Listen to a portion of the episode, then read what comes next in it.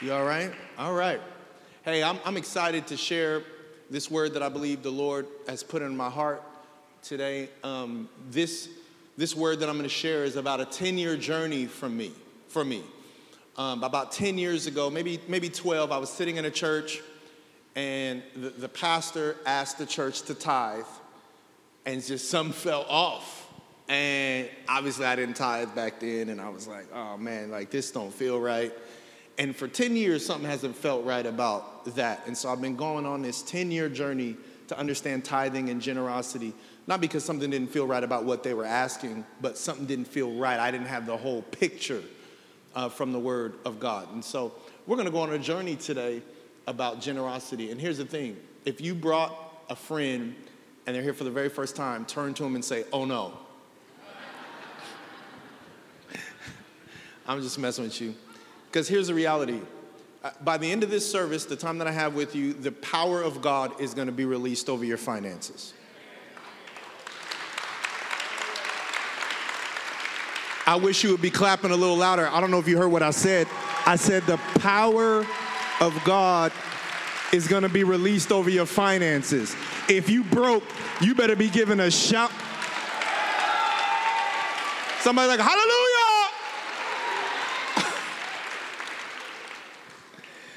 Because I, I, got a most encouraging word. My friend Marvin Winans, he's a, he's a worship leader here. And he said, Oh man, the enemy's trying to make you think this is heavy and this is hard. He says, When you are Jesus, Jesus is with you, man. This is easy and it's light. Didn't Jesus say his yoke is easy and his burden is light? So he spoke that over me. And so I'm telling you, the power of God is going to be released over your finances.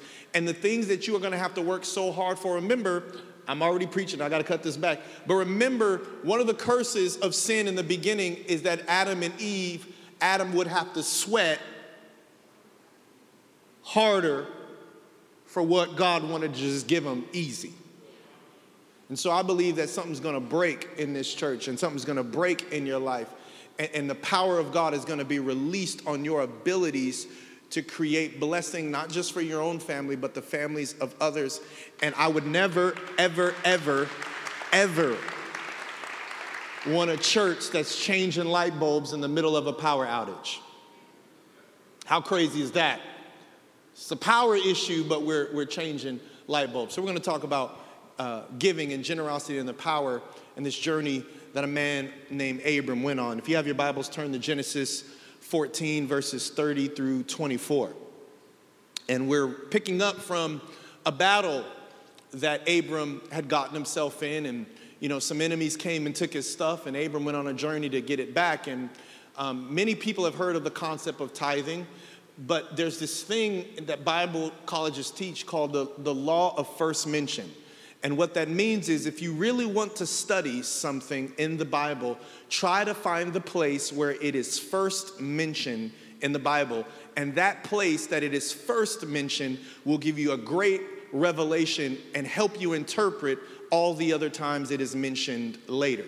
What I mean by that, and I'm saying this is that if you've heard the scripture in Malachi 3, bring the whole tithe in the storehouse and see if I don't open the window, but you have never heard Genesis 14, you will always have a limited understanding of what Malachi 3 actually means. The law of first mention. Maybe search it on your own, Google it, look at the first place it was mentioned in the Bible. And, and as always, whatever scriptures I share today, please watch the podcast over, watch the YouTube, Read these scriptures for yourself so God can give you personal revelation from the word. Does that make sense?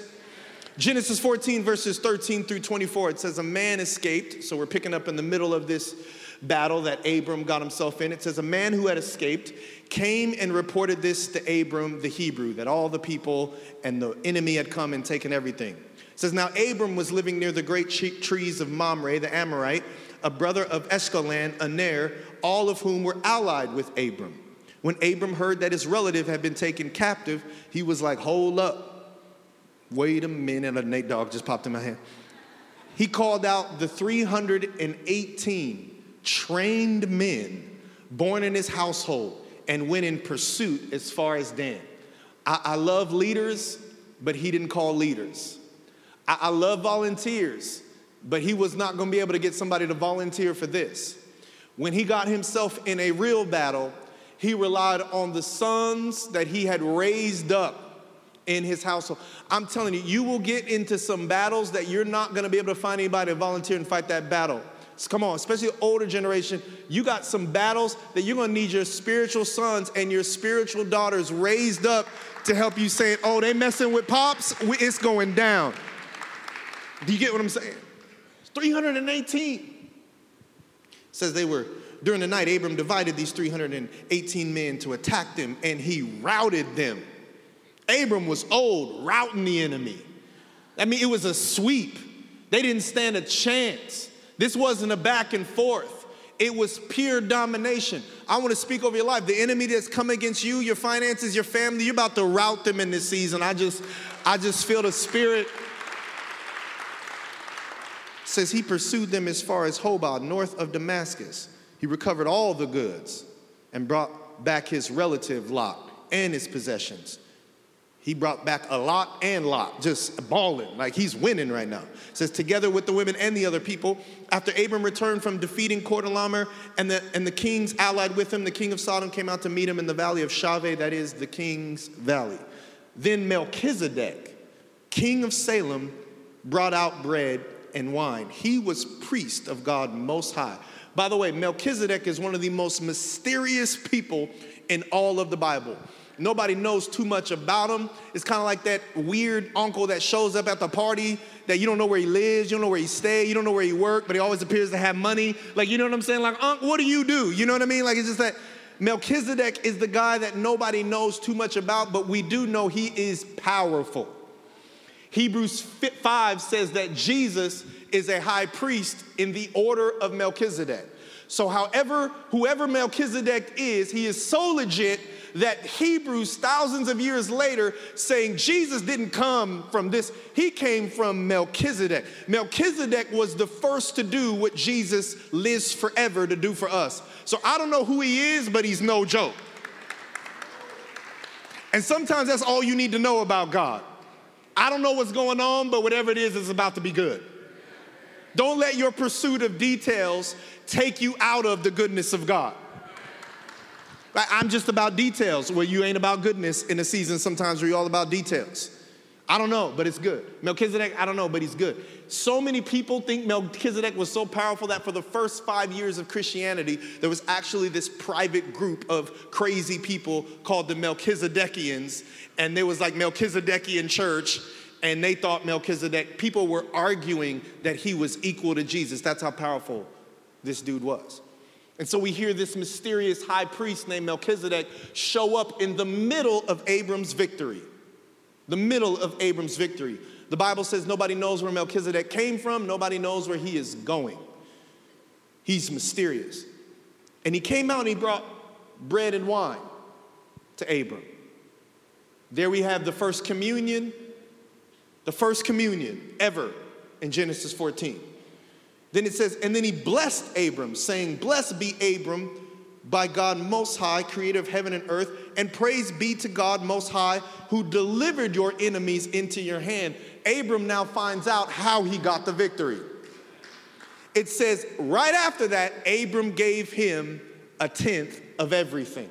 Melchizedek did not ask. It was Abram's response once he got the revelation of how he got the victory. Didn't no pastor show up and say, This is the part of church? Like, wouldn't that be in the church service? This is the moment of service where we honor God with our giving. I can't wait till the day where I can just sit my butt down and people just are responding to revelation. And I, I can't wait till the day you don't need me that your relationship with God and the Word is so powerful. I can't wait to the day you don't need me. Where you're just communing with God in such a way, you're like, Pastor Julian, I, I heard that when I was with God this morning in the presence. I heard everything. Do you see what I'm saying? That's the healthy church where I'm confirming, not announcing. That's when the church gets healthy, when I'm confirming what God already said to you. Man, I can't wait for that day. It might be today. Abram gave him a tenth. Then the king of Sodom said to Abram, Give me the people and keep the goods for yourself. So the enemy tried to give Abram more money. Watch what Abram said. to the king of Sodom. With raised hand, I've sworn an oath to the Lord God Most High, creator of the heaven and earth, that I will accept nothing belonging to you, not even a thread or the strap of a sandal. Don't try to give me them leather sandals with its big toe got its own slot. I don't want none of that from you. Don't give me no Italian leather sandals, because if you give me that, you'll never be able to say, You made Abram rich. Enemy shows up and tries to give him more money, and Abram says, I'm cool. Because if I take it from you, you'll be able to say, You put me on. You made me rich, right? There's certain people that, that you shouldn't do business with because they'll run around and tell everybody it was them that you got blessed. I'm the one that gave them that production deal. I'm the one that released that film. I'm the one that, no, no, no, no, no. You need to walk away from anybody that would say it was them because the reality it's God that brought me to you. You ain't gonna be able to say you gave me this opportunity. You ain't gonna be able to say I'm the reason that you. He said, no, no, no, no, no. I reject that because I know what you're gonna say. You're gonna say you're the one who gave it to me says, I'll accept nothing but what my men have eaten. I love that. You know, you bless the food and somebody already ate. Lord, bless the food. And what that French fry he just ate, bless that too. And then share, and the share that belongs to the men who went with me. I'm preaching a message called Don't Keep Your Nugget. Don't keep your nugget. There's so much arguing over the tithe throughout the church. And certain people say, I don't have to tithe because it's Old Testament, right? And certain people say, you better tithe, and if you don't, God won't bless you. And it's somewhere in the middle of both those theologies. I don't believe it is as black and white. In my 40 hours of Bible study on this, it's a little bit more evolved than that. For example, certain people are tithing, and that's it. God can't ever tell them anything about the other 90% because that's for clothes, shoes, and cars. And then there's some people who aren't tithing at all, and then they don't understand because they believe they've seen it misused. There's so much arguing about the tithe. And, and I want to give us a correct theology about what the tithe is. And the tithe is 10% of your income. And certain people who don't tithe believe that is it's because it's the Old Testament. And I want to encourage you that is absolutely true. The tithe is an Old Testament concept. Malachi 3:10 says this, "Bring the whole tithe into the storehouse." You cannot find anywhere in the New Testament where it says this sentence, "Bring the whole tithe into the storehouse." Can't find it anywhere. Anywhere in the New Testament. If you can, come correct me after service, but I've been looking, I can't find it. So it says this Old Testament concept, "Bring the tithe into the storehouse that there may be food in my house. Test me in this, says the Lord Almighty, and see if I will not throw open the floodgates of heaven and pour out so much blessing that there will be not room enough to store it. So the tithe is an Old Testament concept, but you got to be careful with using that concept as a means to not do it. Why? Because watch, bring the whole tithe into the storehouse. Old Testament concept, second half and see if I won't. I love the way God talks. See if I won't. I feel like God spent some time in the hood, like, see if I won't. see if I won't. Throw, see if I won't. Throw open the windows of heaven and pour out a blessing.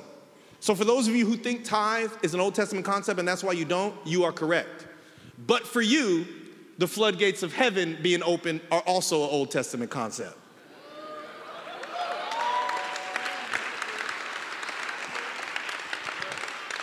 I'm just being real. You can't take out half of it and say it's Old Testament. You got to take out the whole thing. So listen, I believed for many years the tithe was an Old Testament concept, and so I didn't give. And then I had an Old Testament concept bank account, Old Testament concept blessing, Old Testament concept stewardship, Old Testament concept 87 Corolla. I said, my whole life is Old Testament. Had an Old Testament concept, old trifling dating life. My whole life was Old Testament concept. Just, I'm out here in these streets struggling. Can I just be real? My whole life was Old Testament concept. Just out here trying to just function. Like I don't, It's terrible. says, I'll pour it out. And it's true. The tithe was not created to be the pinnacle of church generosity.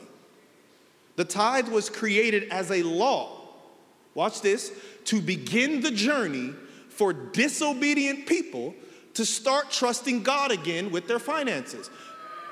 So, so I want to release you. You don't have to tithe. You get to. Here's why. Abram tithed before the law was released in response to revelation. So if you're tithing because you feel you have to, please stop. If you're tithing because you know you get to, keep going. Maybe bump that thing up a little bit. Do you get what I'm saying? We're not under the law, we're under grace. You don't have to do nothing. But I'm trying to give you revelation so you say, oh, okay, now watch this. You didn't know this. The tithe is not just 10%, it's the first 10%. The first 10. I want to read you passage of scripture. 1 Kings 17, 9 through 16 it says, Go at once to Zarephath. This is God talking to Elijah, one of the greatest men of God ever, in the region of Sidon, and stay there. I've directed a widow there to supply you with food. Man of God, watch this, man of God going to an impoverished widow for provision. That don't make any sense to me at all. You, what, what do you mean you want me to provide? It says, I've directed a widow there to supply you with food. So watch this. God was able to trust a widow to give to a man of God who God had just sent ravens to provide for. God, what did, what did um, Dr. Dharius Daniel say now? That God changed the nature of a raven to provide for Elijah. Now he's changing the nature of a broke person. Did you, did you hear what I, I'm preaching louder than you clapping.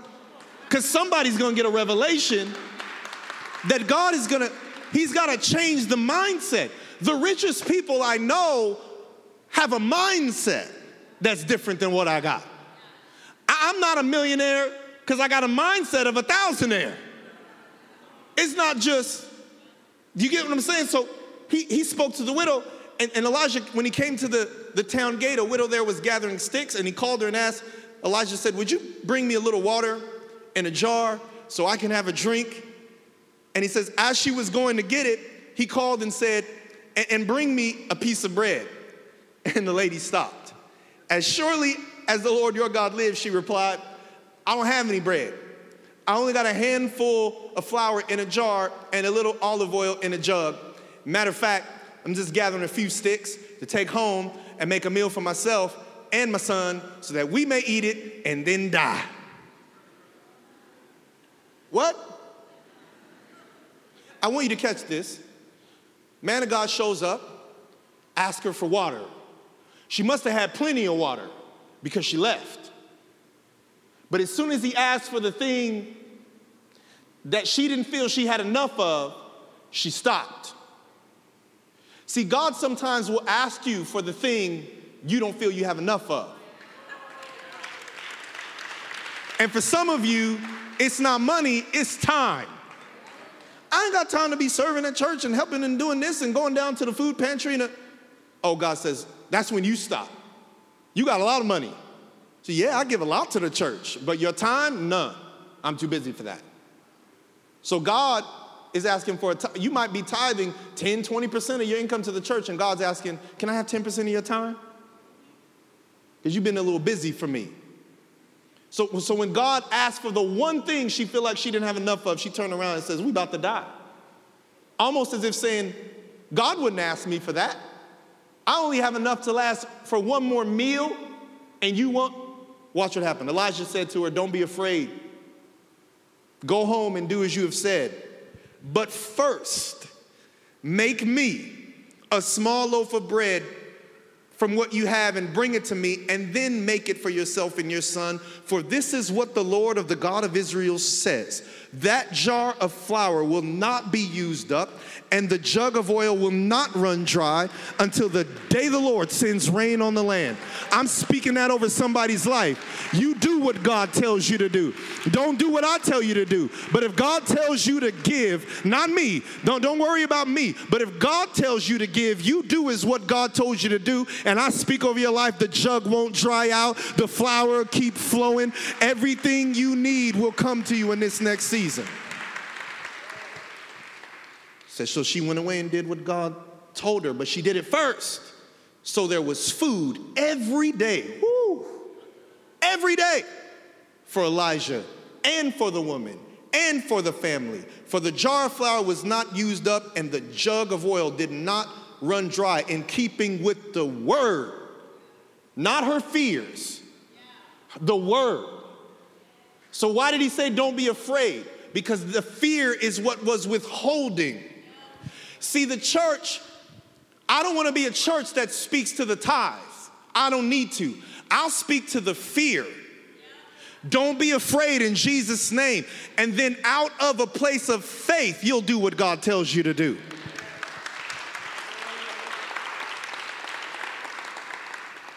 But still, this story is in the Old Testament. It's still an Old Testament concept. So if you've heard that, that's true. I want to put this on the screen for you. If you are a tithing Christian, you are living in the Old Testament. However, if you are a radical, sold out, completely surrendered, going anywhere God asks you, give any amount God tells you, give everything you own to God type person who considers everything else in your life worthless, including money, when compared to the infinite value of knowing Christ, you are a New Testament Christian. See, the Old Testament, they gave a tenth. The New Testament, they gave all. Any church that's talking about the tithe is going easy on you. Because how many, I'd rather give a tenth than all. God, please don't make me sell my flat screen TV to help you pay your rent. Lord, please, how am I gonna watch Netflix? How am I gonna watch? Please don't ask me to do that. Here, here you go, Lord, 10%. Don't show up to my house asking me to sell my car to help you. That's what they were doing in the New Testament. You know, somebody died in the New Testament for giving more than a tithe, but it wasn't everything. The New Testament is tough. See, the tithe is the beginning of a journey to direct a disobedient person back to trusting God with their finances. The tithe is not the point, the trust is the point. Does that make sense? Okay, watch this. I, am I'm about to help you guys out. I told you the power of God is about to come over you in about 16 minutes and 15, 57 seconds. But first, we got to take a quick drive through Abram's life to discover what tithing and generosity is all about. Sometimes when you want some nuggets, you got to pull in the drive through. I know you, you're short on time, you got brunch. We're about to pull in the drive through of Abram's life. Ready? Genesis chapter 12 is the pretty much the first time we hear of Abram. It says the call of Abram. There's a call on your life. Says the Lord had said to Abram, Go from your country, your people, and your father's household to the land I will show you. See, see blessing and favor be- begins with not just what, but who you willing to leave behind. He says, if you want what I got for you, these ragtag people, you can love them, but from over there. Because they're, they're bringing you down. He says, You got to go. And Abram's family was worshiping all kind of stuff. He was the first line. He was the first. Maybe some of you, you're the first, the first to believe in the Lord, the first to go to college, the first to make it, the first to make whatever it is, somebody in here is the first. And so Abram speaks to them and he's he, Abram and he says, You got to go to a land I will show you. Come on, how about that? You ain't even gonna tell me where we're going? Well, when you trust somebody, you don't ask a bunch of questions. Right? You go on a date with somebody for the first time, you're like, Where are you taking me? How many y'all you've been dating somebody a long time, Are you married, and y'all in the car and don't know where you're going? you in the car? Where are we going? I don't know, I'm hungry. well, make it laugh. Like, you just trust them so you, you, you're willing to go. And then it says, Go to the land I'll show you. And watch this I will make you into a great nation and I will bless you. I will make your name great and you will be a blessing. So he gives the purpose for the reason he's blessing Abram. I'm blessing you not to relieve your stress. You got to let peace do that. I'm blessing you so that you would be a blessing. That's the point. That's the point. I'm blessing you so that you will be a blessing. And watch this I will bless those who bless you. Whoa, wait a minute. So, so I'll bless those who bless you. So they don't have to be walking in perfect obedience to be blessed. All they got to do is bless the one who's walking with me, and I'll bless them too. Do you know you might be sitting next to someone who God has said, if they bless you, I'll bless them. And we're so busy believing for blessing, we don't realize we're sitting next to somebody that if you just bless them, God would bless you.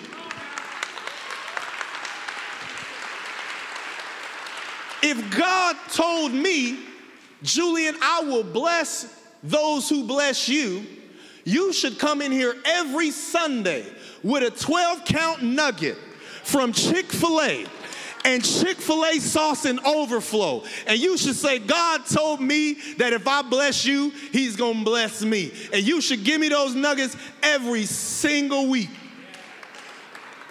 Now you off the hook because God didn't tell me that. But there's somebody in your world He told that to. What if He told it to you?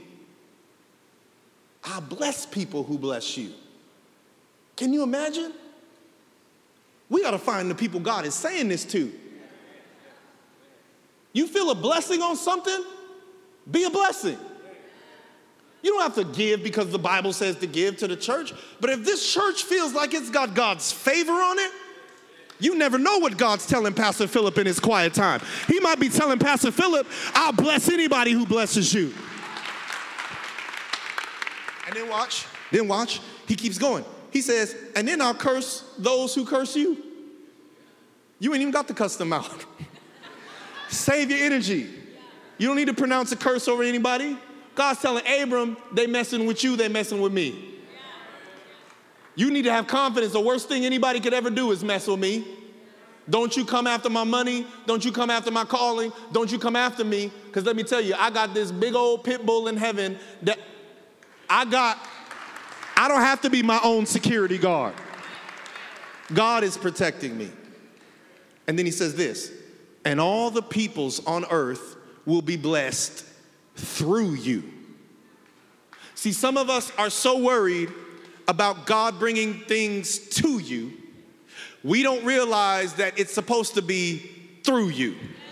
See, your theology, God, is you bring it to me, I will give it to them. But no, it is more synchronized than that. It is a one shot deal. It's not step one, you get it, step two, you give it. No, it's step one and step two blended together, all in one shot, through me to you. See, some of us are so stagnant in our finances because our finances are a lake instead of a river.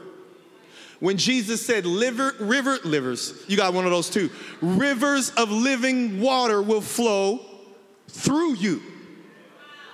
So if you'd be willing to sacrifice to you for one season, I'm speaking over your life. The next season ain't gonna be to you, it's gonna be through you. And it's gonna keep flowing and flowing and flowing and flowing. I'll bless nations through you. So Abraham went. So that's all I needed to hear. Genesis chapter 13. Abram takes Lot. Now, if you look at Genesis chapter 12, the Bible says, leave everybody. Somehow, this old janky nephew made it on the journey. And now, this janky nephew that God said to leave behind is arguing with Abram about the plot of land. Because God had only give Abram enough at that point of the journey for him. But since he brought somebody he wasn't supposed to bring, now that person was arguing with Abram over the plot of land. And Abram, gives Lot the good portion of the land, and he moves all of his sheep to rocks. But there was such a blessing on Abram's life. When Abram found himself in the desert with rocks, God blessed the desert and the rocks. I, I'm telling you right now, Somebody is in here complaining because you're in a season where there's nothing but desert and rocks. But when you're obedient, God will put a blessing on a rock. God will bring his blessing to the desert. I don't need to be in a place where I feel blessed. I can go into a place that feels cursed. And because I showed up, this place is blessed.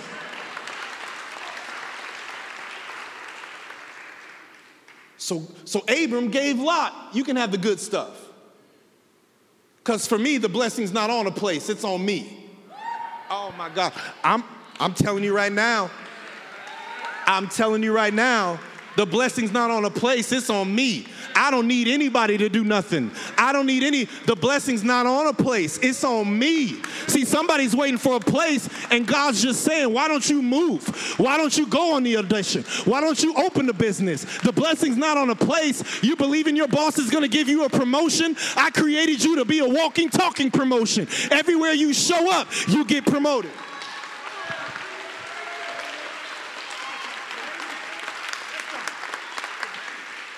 You listen to me right now.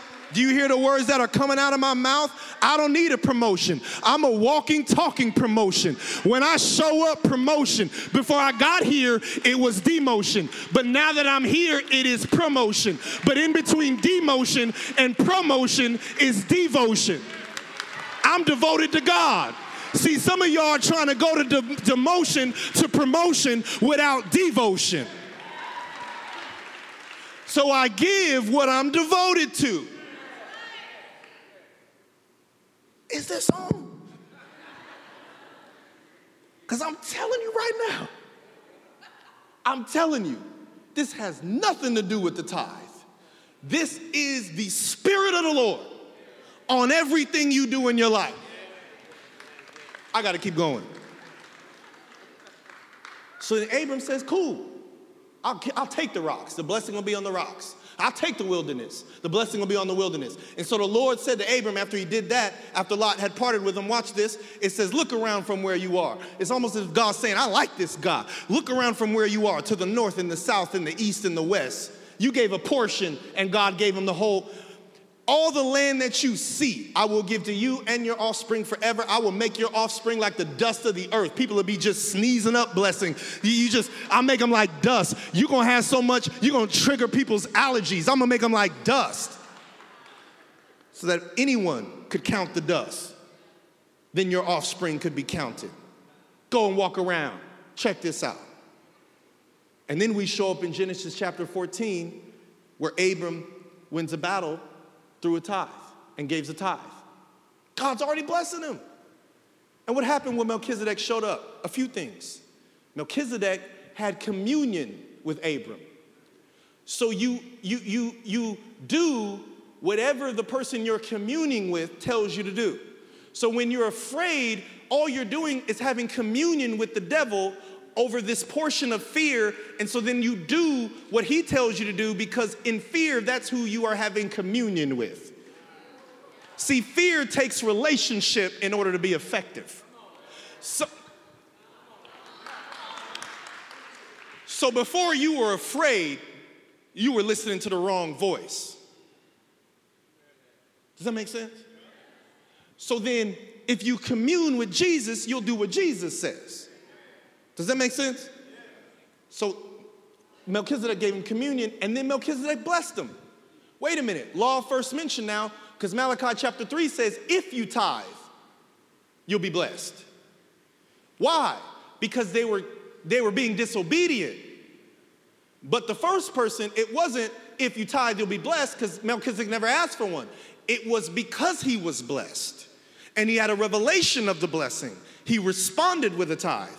So there are people in here who are tithing for different reasons. Some people are on the road back from disobedience to obedience, and some people have a revelation about it. And so he says, Look, I'm going to give you a tithe. And he had this encounter with God. And then all of a sudden we find ourselves in Genesis chapter 15. One chapter later, after Abraham tithed, God shows up again. I like this God. And says this After this, the word of the Lord came to Abram. God's been talking to Abram the whole time. It's like he's just taking steps forward in faith. And he says, Do not be afraid, Abram. I am your shield, your very great reward. But Abram said, Sovereign Lord, what can you give me since I remain childless and the one who will inherit my estate, Eliezer of Damascus? And Abram said, You have given me no children, so a servant in my household will be my heir. And then the word of the Lord came to him This man will not be your heir. See, some of you guys have been tithing and you've been giving, and you're like, Well, I guess I'll just be this way forever. I'll just be broke forever. And the Spirit of the Lord is saying the same thing. You will not be broke. God, I obeyed you. I left that negative relationship, and now I guess I'll never be happy. I'll never have anyone to love me. No, no, no. You will not be alone for the rest of your life. See, somebody's walking in obedience, and you're telling yourself, I guess this is what Christianity is. Just giving up everything for God.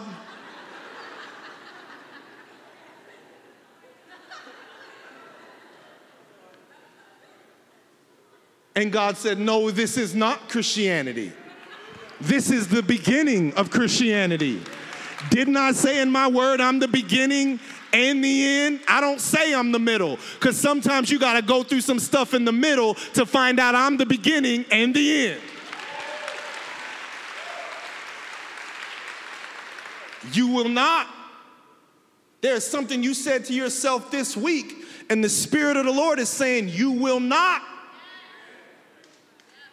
I'll never be in full time ministry, I guess. No, you will not stay this way forever. There's a call of God in your life. You said something to yourself this last week. I guess I'm gonna have to deal with this situation in court forever. You will not. Spirit of the Lord is trying to tell you something different than what you're telling yourself. That's how you graduate in generosity. When the Spirit of the Lord gets to tell you something different than what you're telling yourself. What are you telling yourself? The Spirit of God wants to tell you something different. Says this man will not be your heir. You will have a son. Then we find ourselves in Genesis 16, next chapter. Now, Sarai, Abram's wife, had borne him no children, but she had an Egyptian servant named Hagar. So she said to Abram, the Lord has kept me from having children. Go sleep with my servant. Perhaps I can build a family through her. And Abram agreed to what Sarah, Sarai had said. Abram was like, Now, girl, you thinking outside the box. This is why I married you. I like. Wait, wait, tell me again. What'd you say? What was that? Okay, let me get this right. So what you say you want me to do? Because God did say we are gonna have a kid. So you want me to sleep with my secretary and get her pregnant because you and I are having a little bit of trouble, you know what I mean? Okay, okay, cool, I get it. He didn't check in with God about that one. So he goes and he sleeps with his wife's servant and has a child that is not Isaac but Ishmael. And I'm sure he was overjoyed. Just like many people in this room are overjoyed because you've been given birth, you've given birth in the spirit to an Ishmael dream. And the enemy has you feeling all excited, but it's Ishmael because it came from your own strength and manipulation. Next chapter. this is, I can't make this stuff up. Next chapter, Genesis 17, is Abram's circumcision. Whoa. I'm not trying to be like, ouch is right, but yeah, I'm not trying to be vulgar, but have you noticed Genesis 16? Let me try to say this right way. But Abram, you know, used something to create something God didn't want him to create, right? So Genesis 16 is Abraham's trip, trip. Genesis 17 is snip, snip.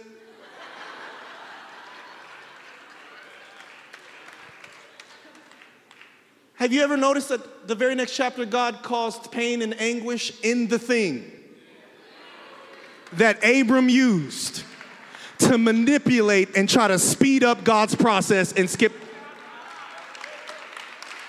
So, what if circumcision means cut away?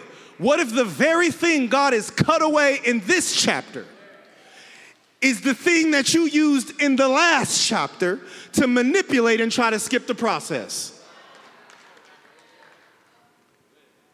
Noah got a rainbow.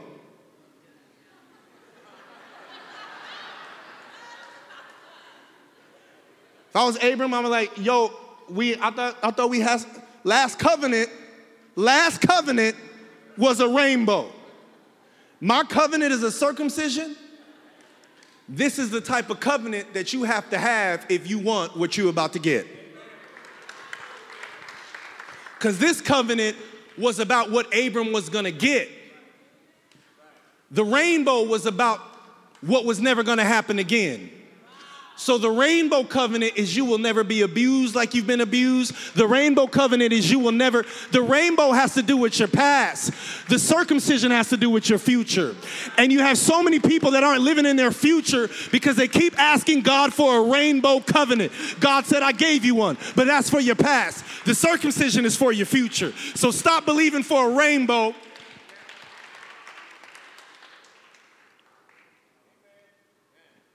This is what happened. Then we fast forward to Genesis chapter 22. Genesis chapter 22. It says Abraham was tested. I thought the Bible says the tithe was a test. But no, this is a, the real test. Abram did give God that son, Isaac.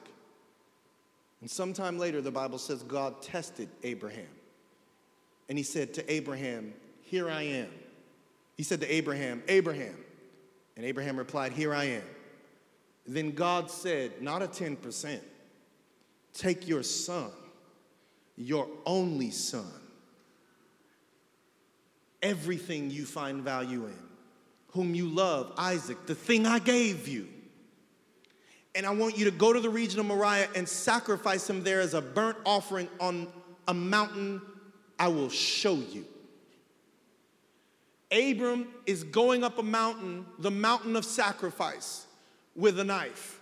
But the Bible tells us his son Isaac carried the wood. I want you to catch this. Older generation, I want you to catch this.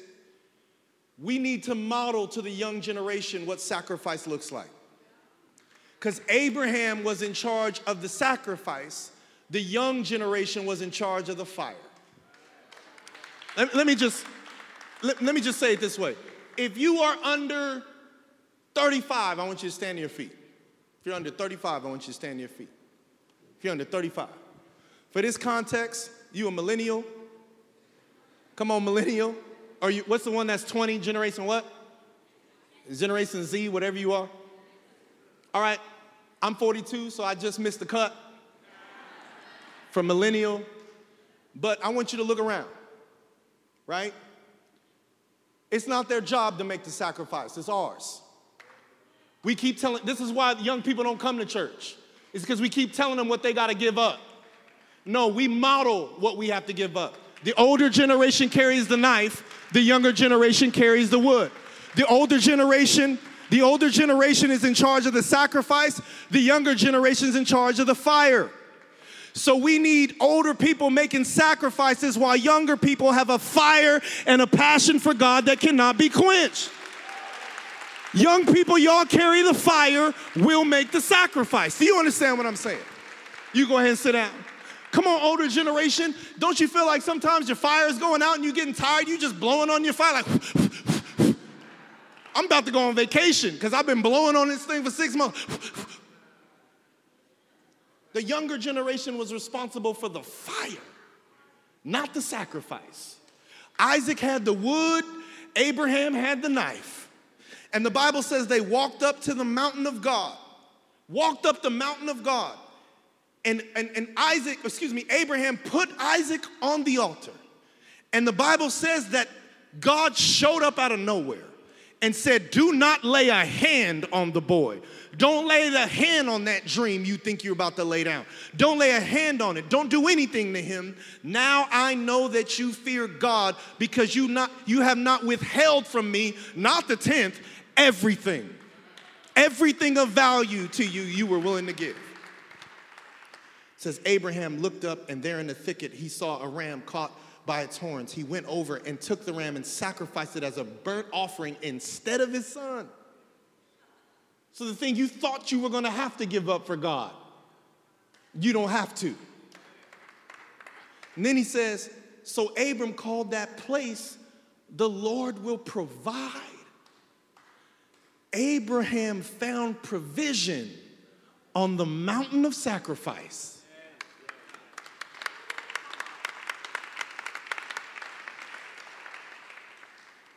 The angel of the Lord called to Abraham from heaven a second time and said, I swear by myself, declares the Lord, that because you have done this and have not withheld your son, your only son, I will surely bless you and make your descendants as numerous as the stars in the sky and as on the sand on the seashore. Your descendants will take possession of the cities of their enemies.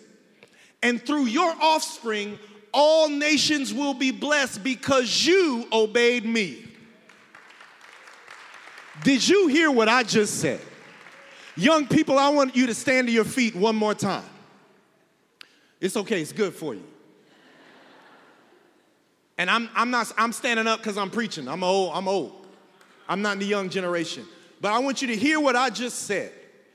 O, older people, you can sacrifice and obey God so much so much that God will give the city, the city, the city, the nations to the young generation.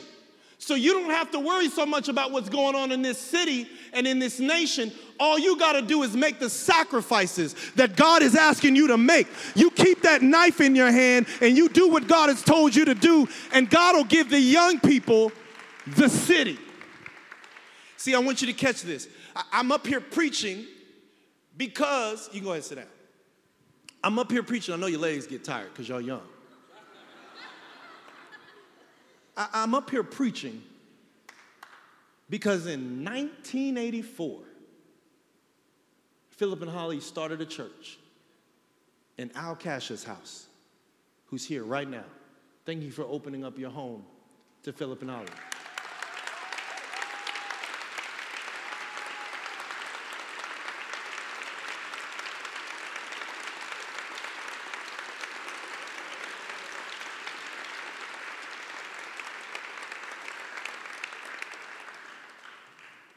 And the reason that I didn't start that church, part of the reason is because I was seven. but even if I wasn't seven, I didn't have the anointing to climb the mountain. I don't think I would have had it in me to make the sacrifices. So Philip and Holly and Al Kasha and, these people who came before us, made the sacrifice. So, because they made the sacrifice, God gave them a church. But because we serve the people who made the sacrifice, God's about to give us a city. Did you hear what I just said? If you heard what I just said, you'd be standing on your feet praising God right now. That is Hollywood, that is business, that is education, that is politics, because the older generation climbed the mountain of sacrifice. God's about to give the new generation a city. The scripture said, Because you obey God, I'm giving the descendants the city. The city. Somebody shout the city. Now, watch this. We're in Genesis chapter 22, and we started in Genesis chapter 14 with a tithe. And now people are getting cities in Genesis chapter 22. We started with a tithe in Genesis chapter 14. You know, sometimes I buy my kids chicken nuggets, a 10 piece with sweet and sour. Let me tell you something about McDonald's sweet and sour. If I was gonna anoint you and I ran out of anointing oil, boop, right on your forehead, be blessed in the name of Jesus. But sometimes my kids don't wanna give me a nugget, the nugget that I provided. Right? So you know what I do? I don't wanna argue with them. So I'll just take a nugget out before I get to them. And now they're happy with nine nuggets because they don't know there used to be 10. You see where I'm going with this? See, somebody, God has taken a nugget out of your finances because He knows it's not that you're not unhappy with nine. You just don't have the maturity to know there used to be 10. So He's gonna keep a nugget so that you can learn to give. But watch this. Sometimes I really don't want to argue, and I just say, keep your nugget. I'm cool. Oh, you found some theology about not giving, so you're gonna come to church and just do and never give? Okay, keep your nugget. Cool. I tell my kids that. Fine. I don't want to argue about this anymore. Keep your nugget. Because you have no idea what I have access to. You have no idea what I have access to. You ain't got no idea. You can keep your little nugget and you can dip all you want to. You can dip all you want to, but I got something you don't even know about. I got blessing you don't even know about. I got favor you don't even know about. You just be obedient with that little baby tithe you've been complaining about and watch me take the lid off of financial favor in your life. Watch this. I, I give a tenth of this, and it's obedience because I can eat all of it. But when God releases this, I don't give out of obedience. I can't eat all of it. Woo, I am preaching. Brew, you better start. Do we gotta start playing the keys? What is it, C sharp? What do I gotta start playing a key for you to get this? You better start playing because they don't get it. Did you hear what I just said? This ain't obedience. I can't eat all of this. See, God's trying to move you from a consumer to a caterer. Woo! Woo! Whoa! You about to be in the distribution business. I don't know a broke distributor. Anybody who's a distributor for these buttons that they put on shirts is balling out of control. You can be a distributor for the hair grease that keep the back of your neck from napping up, and that person's rich. You could be a distributor for shoelaces, and you're balling out of control. As soon as you make it to a distributor, I don't care what it is you're distributing, you got the favor of God on your life.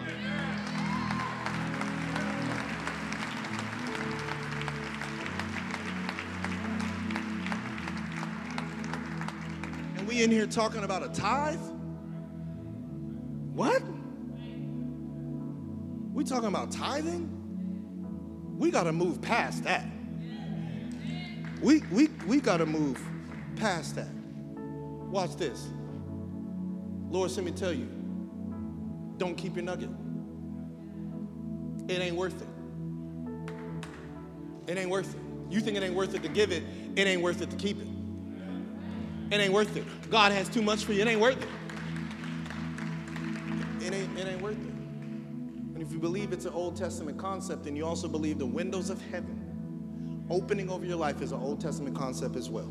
Watch this Romans 11, 16, and then we're going to close says this. And since Abraham and the other patriarchs were holy, their descendants will also be holy. Just as the entire batch of dough is holy, because the portion giving as an offering is holy. So God says, the portion that you give blesses the rest that you kept.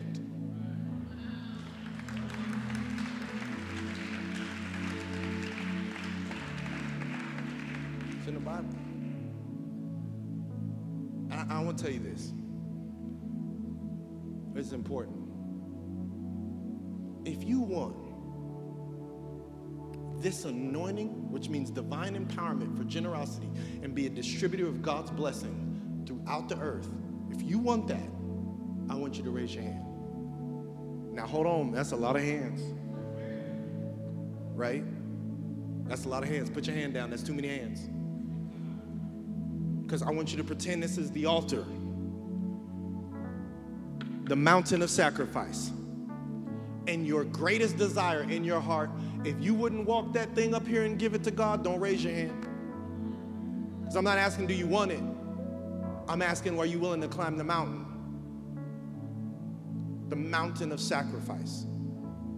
That's what I'm asking. I'm not asking, do you want the results without, without the obedience? I'm asking, do you want to climb this mountain? Because I'm telling you right now, I'm going to get ready to climb this mountain. And some of y'all got so much great dreams. I'll climb your mountain too. I get some of that. I'm not even an actor, and I just I'll be all on Netflix. Whatever mountain I gotta climb to get everything that God has for me. At the end of the day, this is a church that doesn't want your 10%, and you only got 50% of what God has for you. For what? Why?